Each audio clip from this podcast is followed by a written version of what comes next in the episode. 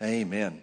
I'll invite you to turn in your Bibles to Mark chapter 11. We've been uh, teaching for a long time on um, the subject of faith, and uh, we've entitled this midweek service Faith Seminar. And I'm not through with it yet. I don't know how long it'll go, but um, I'm just taking it week by week. But tonight I want to talk to you about faith. Um, and one of the things Jesus said would, uh, was a hindrance to faith. Jesus, after having cursed the fig tree and the disciples saw it dried up from the roots the next morning, uh, and they questioned him. Well, really, they just drew it to his attention, but it seems that there was a implied question there. Jesus answered, verse 22, Jesus answering said unto them, Have faith in God. I like another translation. It says, uh, Have the faith of God, but the original Greek says, Reckon on God's faithfulness. I really like that. Reckon on God's faithfulness. Uh, you know, I think a lot of times we talk about faith, and, and, and rightly so. I'm, I know that uh, some people criticize those of us that preach faith um, by saying we make too much of a uh, um, put too much of an emphasis on it, make too much of a big deal on, on the subject of faith. But I don't think you can do that. I, I mean, if that was uh, if it was something else that was we were leaving out uh, to preach faith, then I, I, might understand the criticism. But um, but faith is is something that's um, not a formula. Faith is something that's not a, um, a way to, to get what you want from God um, by pulling this lever or pushing that button or something like that. Faith is a relationship with God. And if you don't understand faith, it means you don't understand how to have a relationship with God. Because there's only two ways you can have a relationship with God one's through prayer and one's through the Word. But unless you're praying the Word, you can't really have a relationship with God through prayer. So it all comes down to His Word. So if you don't have a relationship with, with, his, with God through His Word, then you don't have a relationship with God at all. That doesn't mean somebody's not saved. Doesn't mean somebody hasn't made heaven their home, and when they die, then uh, uh, heaven will receive them. I'm not saying that. I'm talking about having a relationship with with Him now. You know, it's one thing to be um, part of an organization. It's another thing to be in the inner workings of it. You know, you can you can join anything and everything out there, but it's another thing to be involved. And the Word of God is what gets you involved with God on a personal basis.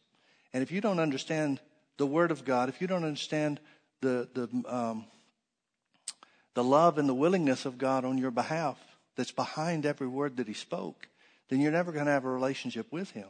I think that's one place where people make a mistake. At least in my experience, it seems that a lot of people make a mistake, and I see this um, amplified by um, by some of the criticism against uh, faith teaching or so-called faith teaching. I, I, I reject that notion anyway faith is just a byproduct of the word. Where the word of God is preached, faith is going to result. So if there's not faith present, that means the word's not being preached. So it's not the faith message, it's the word of God. But anyway, I, I, in some of the criticism that uh, that you hear, and some of the things that you see and read about that people say, it seems to me that they have uh, their understanding of faith, um, or their understanding of how faith is preached, or whatever the best way to say it would be, is that they think that it's a formula that man is encouraged to use by wrong teachers to get what they want from God and leaving God out of the equation. But, folks, the only reason faith works is because God is faithful to His Word. Faith doesn't work because you're strong or I'm strong. Faith works because God is faithful to honor His Word. So you can't truly operate in faith, now I'm not saying everybody that, that's out there that teaches faith is doing it the right way or with the right spirit. That's not to, not for me to judge. But you can't have a true operation of Bible faith in your life without having a relationship with God, which is the reason why a lot of people's faith doesn't work. They don't have a relationship with God. They're trying to get what they've heard somebody preach or they've heard some story identify. They're trying to get something that they want whether for the right reason or for the wrong reason. But it's about a relationship with God. It's about God honoring His Word to show you how much He cares for you. That's what Jesus is saying here. Have faith in God. Jesus didn't say, Yeah, I prayed the day before this happened, and I, I really, you know, shored up my spiritual strength to, so that this would work, so that you guys would have an example. No, he's got a relationship with God. He's going down the road and he sees something that's not a place, so he speaks to it. It's based on his relationship with God. He doesn't stop and makes a, make a big show and say, all right, guys, here's a special miracle that's going to be performed. He's just got a relationship with God. And that relationship with God, he understands, enables him to have authority to correct something that's out of place. And he does. And now he's explaining to you and me, as well as the disciples, what the, the inner workings of that really is. He says, Have faith in God or reckon on God's faithfulness. For verily I say unto you that whosoever shall say unto this mountain. So apparently it works for whosoever. It doesn't work for whosoever works the formula. It works for whosoever will have the relationship with God to make it work. Whosoever shall say unto this mountain, Be, unto, be thou removed and be thou cast into the sea, and shall not doubt in his heart, but shall believe that those things which he saith shall come to pass, he shall have whatsoever he saith. Therefore I say unto you, what things soever you desire, when you pray, believe that you receive them and you shall have them. And when you stand praying, forgive if you have aught or anything against anyone, that your Father also which is in heaven may forgive you your trespasses. But if you do not forgive, neither will your Father which is in heaven forgive your trespasses. Please notice verses 25 and 26. I know we put the emphasis many times on verses 23 and 24 and rightly so because it's so contrary to our natural way of thinking. But notice verse 25, Jesus tells us what will keep the prayer of faith from working. He said, When you stand praying, forgive. Why? Because if you don't forgive, God won't forgive you. Now, let me ask you a question, folks. Is that the way it works now? Does God forgive only when you forgive? Now, the Bible says in Ephesians chapter 4, it says we're supposed to forgive others even as God has already forgiven us. Well, how are we supposed to forgive others? The way He forgave us. Did you deserve it before He forgave you? No, He forgave you in the work of Jesus. So Jesus is giving them some instructions that's a, that applies to the time when He was here on the earth before He went to the cross. Now, the principle is the same. But the principle is easily misunderstood if you don't know the difference between the Old Covenant and New Covenant provisions. Under the Old Covenant provisions, God would do unto you as you did unto others. Under the new covenant, the law of love is in effect. The law of love is the only commandment we have, and that is to walk in love. It supersedes, it fulfills all of the Old Testament law.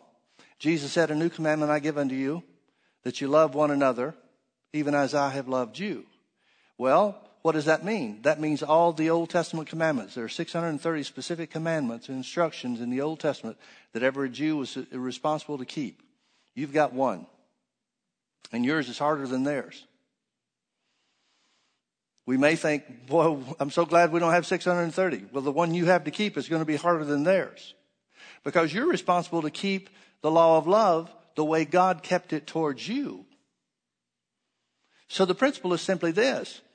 You can't expect to get spiritual results. You can't expect to get faith results if you don't walk in the Spirit. Walking in the Spirit and walking in love are synonymous terms. So what he's saying very simply is this. He's saying when you stand praying, the only thing, the only, the, and, and in the four gospels, you can look at it for yourself. In the four gospels, this is the only thing Jesus ever said that would uh, hinder or block faith from working. Only thing. So it must be pretty important. Must be pretty important. Now, one of the, um, uh, one of the stories that, that I first heard when I got around Brother Hagin, went to Rhema, got around Brother Hagin, one of the first stories that I heard along this line, because I never heard anybody talk about walking in love. I had never heard anybody talking about that. I heard some growing up in the church about forgiveness and, and, and all that kind of stuff, but most of that was God's forgiveness of us. It had very little to do, I remember very little, if anything, being talked about, you know, us forgiving one another and getting along and stuff like that. And rightly so, because in the churches that I had grown up in, you talked about getting along, you'd have a church split. Because that was the deal. The churches ran on one group working against another and trying to get what they wanted and stuff like that. As a kid, I didn't know so much of that was going on, but as I grew up a little bit and started getting into teenagers, I, I, I saw, I realized one day that people are sat, sitting on two sides of the church. The center section was kind of no man's land. You got one group over here and you got another group over there, and sometimes a brave soul would wander off into the middle. We recognize those as visitors. And, that, and, I'm not saying all churches are that way, but that was the church, the, the way the church was where I grew up. It was, uh, it was more of a social scene. It was more of a uh, political context and, that, you know, like that and, and, uh, and so forth. So I never heard anything about walking in love or forgiveness except for God's forgiveness of us. So when I got around Brother Hagin and I started hearing him teach on love, And he taught more on love than anything else I ever heard. I, I thought I was going to Rhema to learn about faith. I got there and heard about love. That's one of the misnomers that people had that didn't, that didn't really spend a lot of time with Brother Hagin. They thought that he was a faith teacher in anything and everything. And he'd even say things like this. He'd even say, no matter what text I start off with, I'll always wind up speaking about faith or faith and healing. Well, that was true enough. But I, I remember more sermons. There were more sermons that he preached on love. I say more sermons. It really the same sermon he preached over and over and over again. He didn't have a lot of different sermons on love. He just kept hammering that one sermon. And as a result, I know his stories about love perfectly. I mean, after a while, they just sink in. But I heard him tell a story about walking in love one day and, and the impact it has on, on uh, faith. And he was teaching on the seven most important things you need to know about faith. And this was number four or five in the list. And that is faith works by love. And he told a story about how he was in um, uh, Graham, Texas, 1950. Told you I knew it. He was in Graham, Texas, 1950. He was there for a couple of weeks meeting in the Full Gospel Church there in town. And there was, uh, it wasn't the pastor or his wife, but there were some other ministers that Brother Hagin and his wife had, uh, Mrs. Hagin, had known from years back. And they were in these services. As a matter of fact, they were part of this church. They weren't, uh, uh, they had been pastors before, but they weren't any longer, and so they were part of the church. And uh, so they knew that, uh, that the Hagins knew that they would see them and reacquaint, you know, renew acquaintance with them and stuff like that while they were there. And, and uh, Brother Hagin's just going along, minding his own business. After one of the morning services, uh, she came up to him and she said, uh, uh I've talked to the pastor and his wife. Uh, we'd like to join you for lunch. So the six of them went out to lunch. He said, Yeah, that's fine. And, and the pastor and his wife were gracious enough to include them because of their friendship with the Hagins and uh, a lot of the after service activities and things like that they had going on that week or during the, the meeting. So anyway, they went to lunch and she said, Brother Hagin, you've got me all in a mess. And Brother Hagin said, No, sister. Actually, she said, You've got me confused. He said, No, sister, I don't have you confused. You were confused before I got here. The light of God's word just showed it up. But he said, So what are you confused about? Now remember, they've known these people for, for 20 something years at this point in time, I guess. Long time, good friends. She said, Well, you were teaching, and you said, you used that scripture over in First John that he that hateth his brother is a murderer and hath not, hath not eternal life within him. He said, Yeah, I used that. I sure did. He said, What's your problem? She said, I hate my mother in law. He said, well, now he knows her. He knows she's full, you know, he knows she's an ordained minister. She's filled with the Spirit. He's known her for years. He knows she's saved and, and so forth. But he just held her feet to the fire. He said, Well, okay, that's it. If you hate your mother in law, you're not saved. She said, I know you're teasing, but I'm really not sure. I'm just all twisted up about this thing. So he let her wind around a little bit and uh, uh, for a few minutes, and he said uh, she told him a little bit of the story. He knew a little bit of it, but not too much, um, uh, or not as much as she told him. The, the deal was this: the, she had married into a family with um, this guy had two older brothers. Uh, I'm sorry, two older sisters, and uh, he was the baby of the family. And his dad died when he was five or six years old. And so the mother and these two older sisters had raised this guy and told him what to do all of his life. Well, now he gets married, his wife wants to tell him what to do.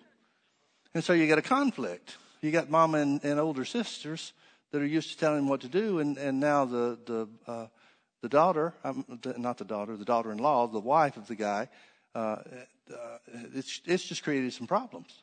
And so she went into some detail about what some of the things that had been said and you know, there was ugliness all over the place in this in the deal and, and so forth. So she just said, I just gave up on it a long time ago, and I just hate my mother in law. And so Brother Hagin said, All right. He said, Well, here's what I want you to do. He said, I want you to look across the table at me and look me right in the eye and say, I hate my mother in law. And when you do that, check down on the inside of you to see what's happening. So she looked him in the eye and said, I hate my mother in law. He said, What's happening down inside? She said, Something down there scratching me. He said, Well, of course, that's your spirit. It's your spirit that's trying to get your attention. Because the Bible says the love of God is shed abroad in our hearts by the Holy Ghost. When did that happen? When we got saved. See, you've got God's love in you just as much as the person that you admire the most for walking in love. You may not have developed it to the same degree that they have, but you've got the same God kind of love on the inside of you that they do. So Brother Hagin said, That's your spirit trying to get your attention to get you to walk in love instead of the way that you're operating. She said, Well, what am I going to do? He said, Act like you do love them. Go ahead and walk in love and act like you love them no matter how you feel about it. Treat them the way that you would if you did love them because you really do. So some time goes by, several days goes by, and, uh, and so um, the wife calls uh, uh, Mrs. Hagin um, during the afternoon, after the morning service one afternoon, and that kind of thing. He said, I'd like to invite you and, and uh, Brother Hagin over to my house. I'm going to have my mother in law and, and uh, the two sisters and their families, and just, just have a whole thing. The pastor and his wife are coming, so we'd just love to have you come. So Brother Hagin agreed. He said, okay. Knowing the situation, he kind of wanted to see what was going on. So he, he agreed and said, all right, that's, that's fine. We'll be glad to come. So they did. They went over there, and, and it was a nice evening. Everybody was getting along, and everybody was having a good time. And during the, the during the uh, activities, or you know, everybody milling around, she came over and whispered in Brother Hagin's ear. She said, "You're right, Brother Hagin. I don't hate them. They're lovely people. I, once I started, once I chose to walk in love and started acting like it, everything's worked out just wonderfully. I don't know why it took me so long to start doing this. Well, Brother Hagin was glad for her, and everything was, was fine and so forth. They got into the second week of the meeting. Now, this family, the, the wife that now walking in love toward her mother in law and her uh, brothers, sisters, and so forth, she and her husband had three kids. Uh, the youngest child was adopted, and for two, two and a half years of the, of the child's life was in perfect health. But about two and a half, uh, the child developed, started having these seizures, some these fits or something. They didn't know what it was. So they took him to several doctors and tried to find out what was going on. Wound up with a specialist, and uh, the specialist identified or diagnosed the child as having epilepsy. And he said, I never really intended to, but it kind of kind of turned out that that I'm the foremost specialist in this area this region of the country in this uh, in this regard. And I, these are the only cases that I ever see anymore. And he said, in the experience that I've had, in the years that I've been doing this, the brainwave test and everything shows this to be the worst case that I've ever seen. Well, they diagnosed some uh, medication for them, and the medication didn't stop the seizures, but it kind of it took the edge of them off and and uh, reduced them somewhat in, in frequency and and that type of thing. They were doing everything they could. Well, this child now is uh, uh, that was uh, about five years. Uh, this uh, situation with Brother Hagin when he was there is about five years after the fact, and so they've been on medication for the time being, trying to believe God for the healing of the child. And uh, somewhere along the way, maybe a year or so before, the um, uh, the mother, in praying about it, and she talked to it over with her husband, but in praying about it, really felt like she needed to get this child off of medication. So she did. She she quit the medication and the child was doing fine, and it was uh, it was not a problem. He was just you know doing okay. wasn't real uh, wasn't real noticeable change, but the medication would affect the child in other ways and uh, behavioral and so so forth. So she was really really working hard to try to keep her off this medication. So she felt a, a, a witness in her spirit that it would be okay to to get her off, and she was doing fine. But during the meeting, she called Brother Hagin one afternoon and said, uh, Brother Hagin, could you come over here on the way to church? I know it's just a, an hour or so before church now, but could you come over uh, on your way to church? Um, little daughter, Claire, whatever her name was, uh, Claire started having one of these fits. Apparently, there would be some things that would happen that would signal that she was going to go into one of these epileptic fits without just, you know, coming out of the blue type thing. They kind of saw one coming. And so uh, Brother Hagin said, Yeah, okay, well, we're just, just getting ready to leave now. We'll swing by there on the way. So Brother Hagin said that on the way to, the, uh, this lady's house, um, the Lord spoke to him. He's driving in the car, and the Lord spoke to him and said, Don't pray for her. Don't pray for the child. He said, Tell the mother. And he gave him, gave him some specific instructions to tell the mother. Now, here's what he said. When he got there, here's what he said. He told the mother, The Lord told me not to pray for the child, but to tell you this. The Old Testament blessing of God was if you keep my commandments and watch in my, walk in my statutes, I'll take sickness from the midst of you, and the number of your days you'll fulfill. He said, Now the Old Testament commandments have been fulfilled by the one commandment of walking in love. So to make this a New Testament or a New Covenant application, if you walk in love, God will take sickness away from the midst of you, and the number of your days you'll fulfill. he said, Here's what the Lord told me to tell you. Now, at this time, this, this little girl was going through some of these things, these preliminary symptoms and, and that type of thing. And were, the way that it worked is they would get worse and worse and worse, and then the big seizure would hit. So the child is getting worse and worse and worse all the time Brother Hagin is talking. And he said, Here's what the Lord told me. The Lord told me to tell you, say, Devil, I'm walking in love. Take your hands off my child. Well, he hadn't gotten those words out of his mouth till the lady picked up on that, turned around, looked at her daughter, and said, Satan, you take your hands off my child. I'm walking in love. And Brother Hagin said, As fast as you can snap your fingers, it stopped, and that was the end of it. Now, he, she didn't have another one for five years later. He said, to the best of her of his knowledge, she never had another one for the rest of her life. He, if he, if she did have one, it didn't. It, it wasn't something that was ever told him about. As far as he knew, that was the end of the story. Now, let me ask you a question. This is the story is intended, and it certainly had this impact on me, to intended to encourage you, to encourage us all, that the Bible is true, where it talks about the importance and the value of walking in love. Uh, Galatians chapter 5, verse 6 says, In Christ Jesus, neither circumcision availeth anything nor uncircumcision. The word availeth there means to, to hold force.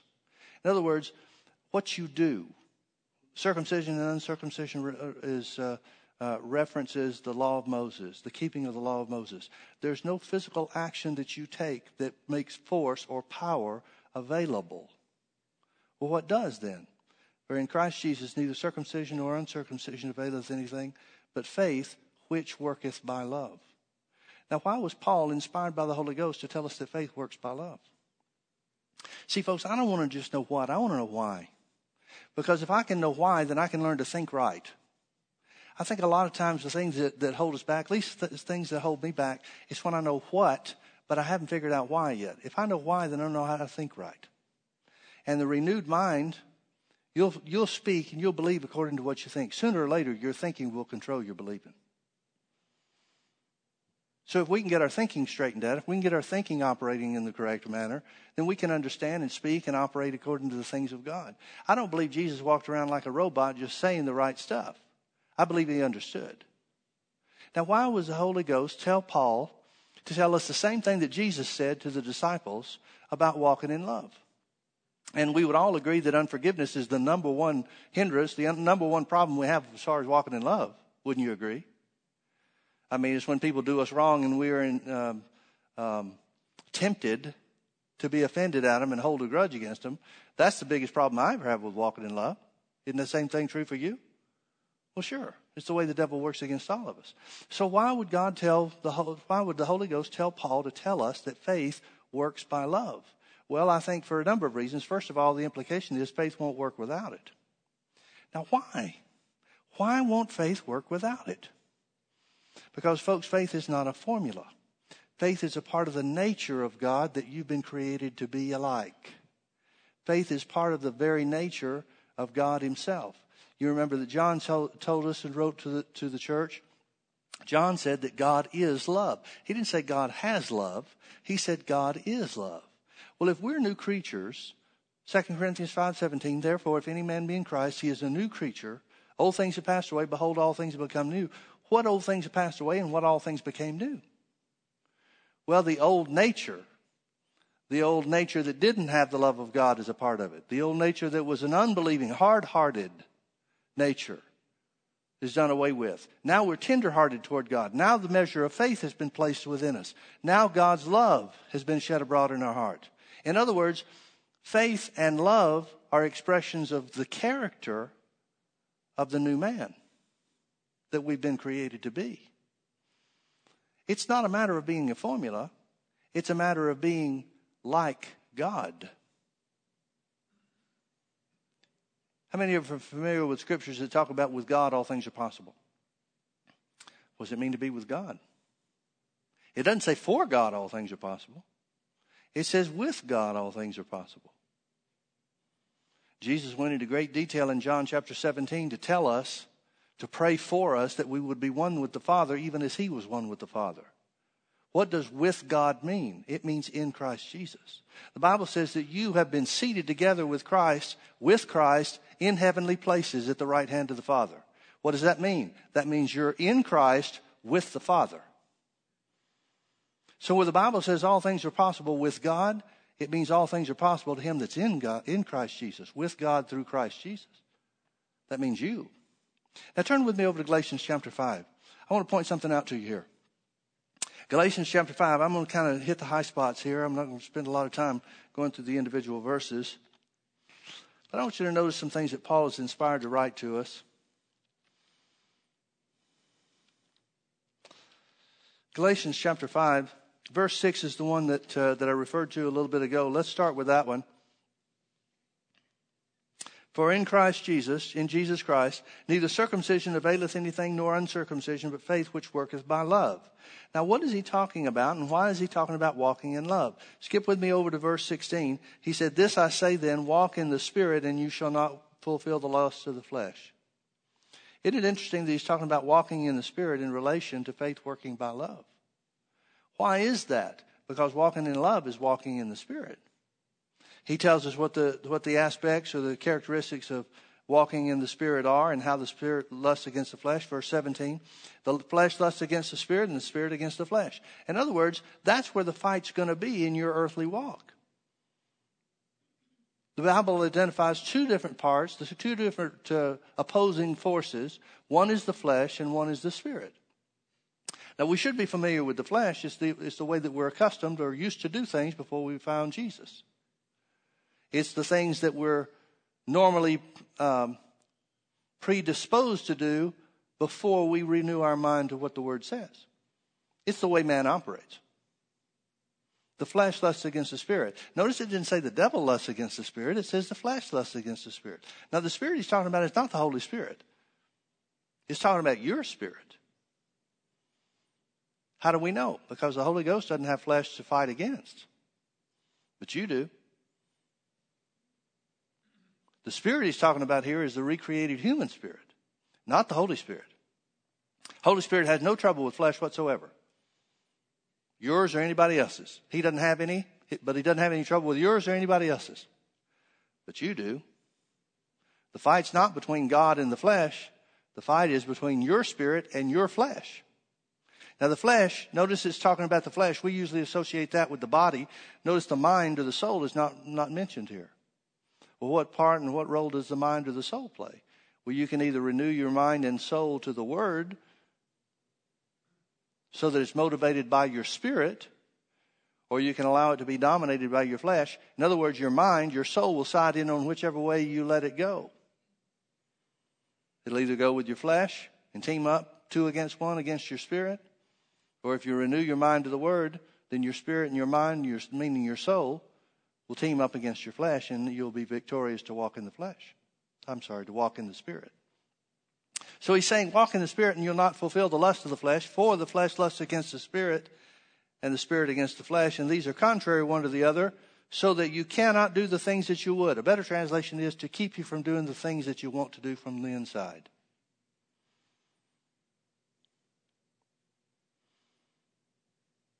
Now he talks about works of the flesh, and then he gets down to verse 22 and talks about what the fruit of the Spirit is. But the fruit of the Spirit, notice the first one is love. Fruit of the Spirit is love, joy, peace, long suffering, gentleness, goodness, faithfulness, meekness, temperance. Against such there is no law. Now, folks, I would submit to you if you're not walking in love, you're not going to have joy. If you're not walking in love, you're not going to have peace. If you're not walking in love, none of the rest of these are going to fit. I would further submit to you that these are subsets of love. Otherwise, God would have given us a bunch of different commandments. This commandment I give unto you that you walk in joy. A new commandment I give unto you that you walk in peace. A new commandment I give unto you that you be temperate. He didn't say that. He said, A new commandment I give unto you that you walk in love, that you love one another. These, these uh, uh, fruit of the Spirit uh, joy, peace, long suffering, gentleness, goodness, faithfulness, meekness, and temperance are all subsets or subdivisions of love. They're not possible unless you're walking in love. At least not to the greatest degree uh, that is available to you. Because there's one commandment, and that's the law of love. I look at it like this it's kind of like an orange. You peel an orange, and it's got a bunch of different sections, but it's one fruit. I think the fruit of the Spirit is love. And it's got a section of joy, it's got a section of peace, and long suffering, and faithfulness, and meekness, and temperance. All these are subsets, all these are part of the fruit of the Spirit, which is love. The only thing that would make us think otherwise is the punctuation. And when the original text was written, there was no punctuation. So if the translators can punctuate it the way they want to, so can I. And so can you. And you might have a little better influence of the Spirit of God than they did to make the punctuation. So he talks about fruit of the Spirit. Now notice in verse, uh, verse, skip with me over to chapter well, let me, let me read a couple before we get down there. Look at verse 25, Galatians 5:25. If we live in the Spirit, let us also walk in the Spirit. The word if there is the word since. There are four different words that are used in the Greek language that are translated if in the New Testament. The first tense is this one, and it means if, meaning since. Since we live in the Spirit, let us also walk in the Spirit. Well, that would make sense, wouldn't it? I mean, we do live in the Spirit. We're in Christ Jesus, which means we live in the Spirit. Well, then we ought to walk in the Spirit. We ought to walk according to the way that we live. We ought to walk according to the new creation that we've been made. Don't you agree? That's what Paul is saying. That's what he's saying. Chapter 6, verse 1 If, brethren, if a man be overtaken in a fault, you which are spiritual, restore such a one in the spirit of meekness, considering yourself, lest you also be tempted, bear one another's burdens, and so fulfill the law of Christ. Notice he's still talking about walking in love. He's still talking about walking in the Spirit. He's still talking about the same exact thing. He's saying that if you see somebody stumble, help them out. If you see somebody under a burden, help them with that. Don't just drop them. Don't just be hard hearted about it and say, well, tough for you.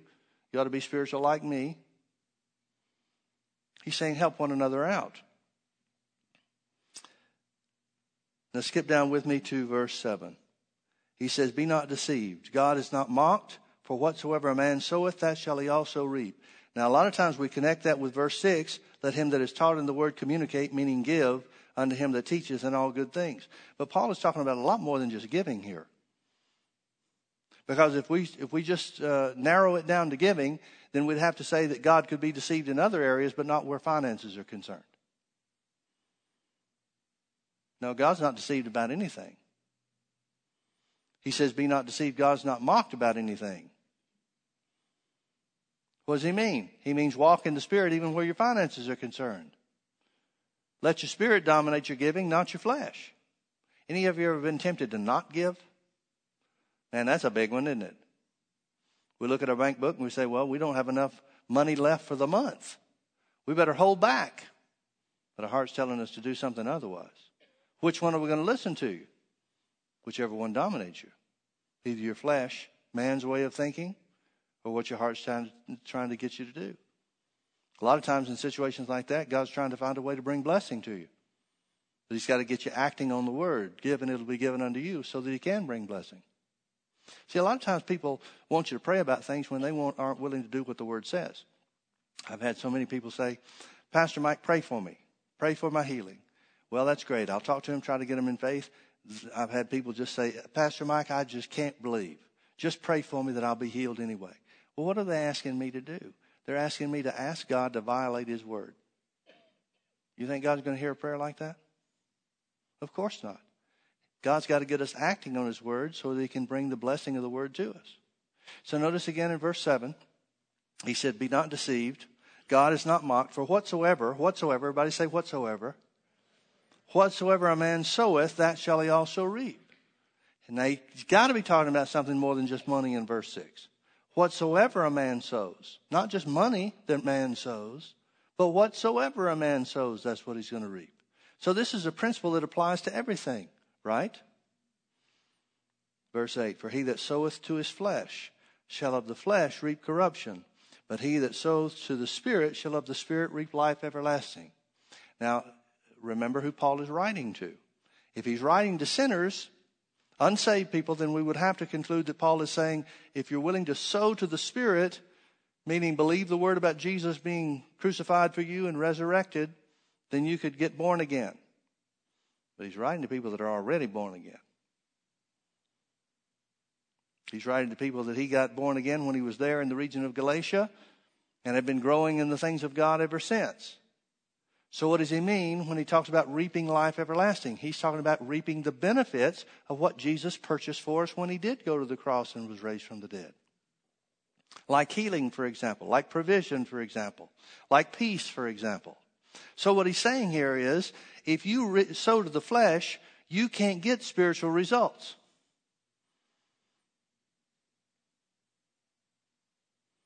How do we sow to the flesh? One way Jesus said is to walk in unforgiveness. Jesus said unforgiveness would stop the prayer of faith from working. So that's what Paul is saying by the Holy Ghost. He's saying if you sow to the flesh, if you walk in unforgiveness rather than walking in love, don't think that you're going to get spiritual results. Don't think that you're going to get the answers to prayers. Now, why? Because God doesn't like us? No, because faith only works when the character and the nature of God is in play. Not God's character and nature in, from heaven, God's character and nature through you. That's why faith works by love. Because when you walk in love, you are sowing to the Spirit and therefore have a right to receive life everlasting, the benefits of anything and everything Jesus purchased for us. Now, what did Jesus purchase for us? Ephesians 1 says that we've been blessed with all spiritual blessings in heavenly places. Anything and everything you'll ever need. Anything and everything you'll ever need. The point is very simply this, folks faith is a relationship. Walking in love works, makes your faith work because faith is a relationship with God. Faith is you living out Jesus' life here on the earth. Faith, walking in love, is you living out Jesus' life here on the earth.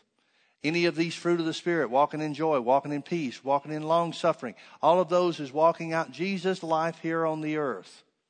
And you cannot, any more than you could, than the devil or any obstacle or any problem could have kept Jesus' faith from working. You can't, you meaning the devil, can't stop the faith of someone that's walking in love. Now, I don't know about you, but thinking that way helps me. Because, see, I've got the devil sitting on my shoulder from time to time, and he'll say, Well, you know, if your faith was working, it would have worked by now. Yeah, the Bible says, whatever things you desire when you pray, believe that you receive them and you shall have them. But something must be keeping God from making you have it now. And it kind of creates, if you think along those lines, it'll create an adversarial position against you and God. But remember what the Bible says. With God, all things are possible. Don't ever let the devil put you on the other side of the street from God. Don't ever, ever, ever, ever let the, the devil put you on the other side of the street from God. How do you keep from that, Pastor Mike? I've been believing for a long time. I've been standing in faith for a long time. Well, it may take a long time for the word to work in your situation. I don't know. But I know God's not against you. I know He's not holding out on you. Turn with me over to Romans chapter 8. Romans chapter 8. Paul talked about this again, writing to the Romans. Let's start reading in verse. Uh, where do we want to start? Let's start in verse 31. Paul said, What shall we say then to these things? If, here's one of those first tense ifs, meaning since, S I N C E. Since God be for us, who can be against us? He that spared not his own son, but delivered him up for us all, how shall he not with him also freely give us all things? Now, notice what Paul is saying. He's saying God is for you. Why? Because you're in Christ Jesus. You're on God's side. You put yourself on God's side when you made Jesus the Lord of your life.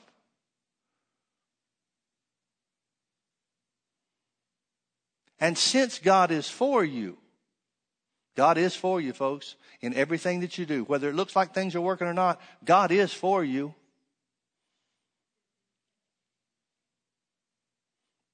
Oh, but Pastor Mike, it just doesn't feel like he's on my side. Well, then start saying what the Bible says about it. Start saying that God is for you. Start saying with God all things are possible. And I'm with God. I'm one with God just like Jesus is one with God because I'm in him and he's in me. You start saying that a little while, the devil will pick up his toys and go. But see, we let our feelings affect us. What does it mean to let your feelings affect you? It means to sow to the flesh. It means we let our feelings dictate the way we're going to be. Well, I know I should have joy because I believe I received my healing, but I just feel down today. Start saying what the Bible says about you. How long do we do that, Pastor Mike? Until joy floods your heart. It will. So Paul says, since God before us, who can be against us? Now, is that just true for men and, and is that just true for flesh? Do you realize, folks, that if you looked at things from God's point of view, do you realize how stupid it is for the devil to be against you? I mean, talk about picking a losing battle. The only way it's not a losing battle for him is if he can convince you or influence you to walk according to your flesh instead of the Spirit.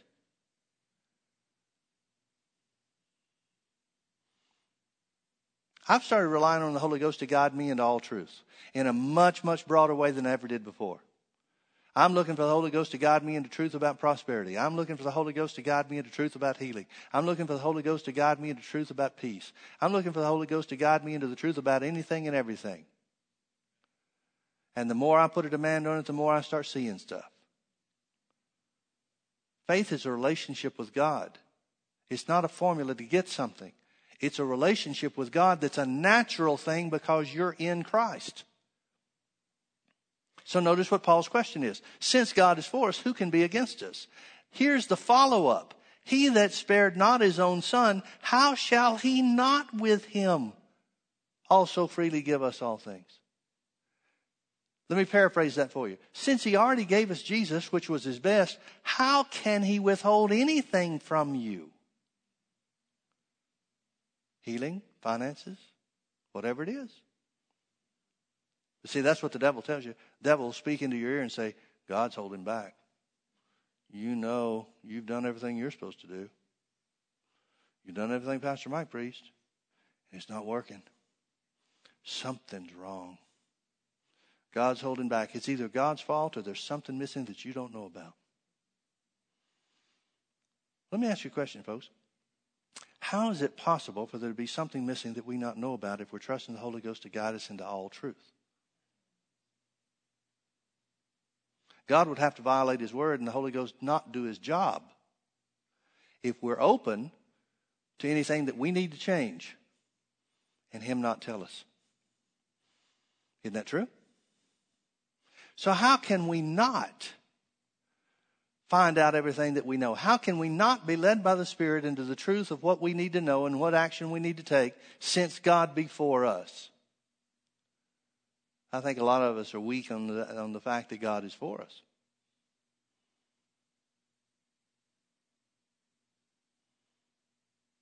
Well, why is it taking so long, Pastor Mike? I don't know. If it's a matter of healing, maybe it's taking the word a while to change things in your body. How long does it take for the word to change your body? I don't have an answer for that.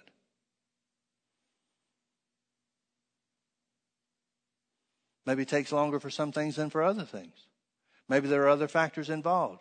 Brother Hagin asked the Lord one time, he told about this. He said he asked the Lord one time, he said, Lord, why did, why did my loved one, it was somebody in his family he was praying for, he said, why did my loved one not receive their healing?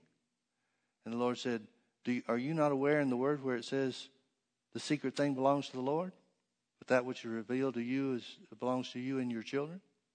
He said, Yeah, that's Deuteronomy 29 29.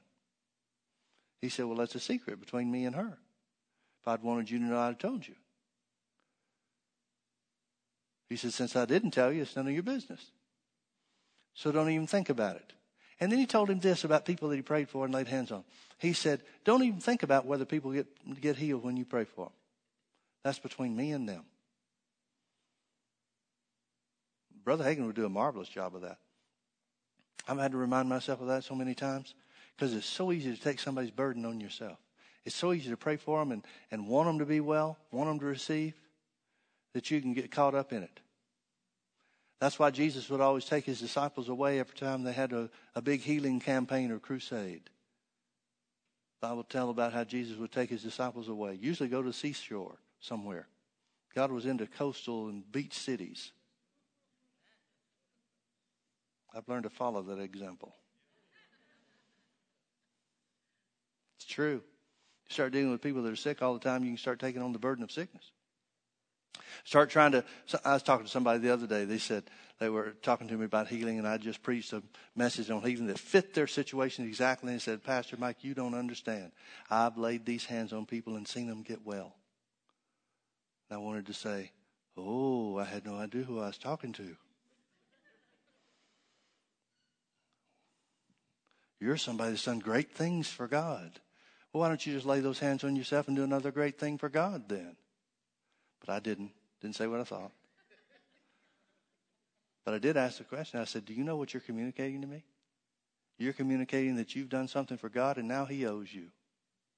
Really? You'd thought that Jesus would have been enough, but no, God owes you. Folks, that's what Paul's saying. Since God is for us, who can be against us? What else could there possibly be since he didn't spare his own son? Since he gave Jesus for us to do the entirety of the work, how shall he not with him also freely? That means without having to twist his arm, without having to make a deal, without having to try to manipulate him. How shall he not also with him freely give us all things? God's not holding back anything. God's not holding anything back. Not a thing in the world.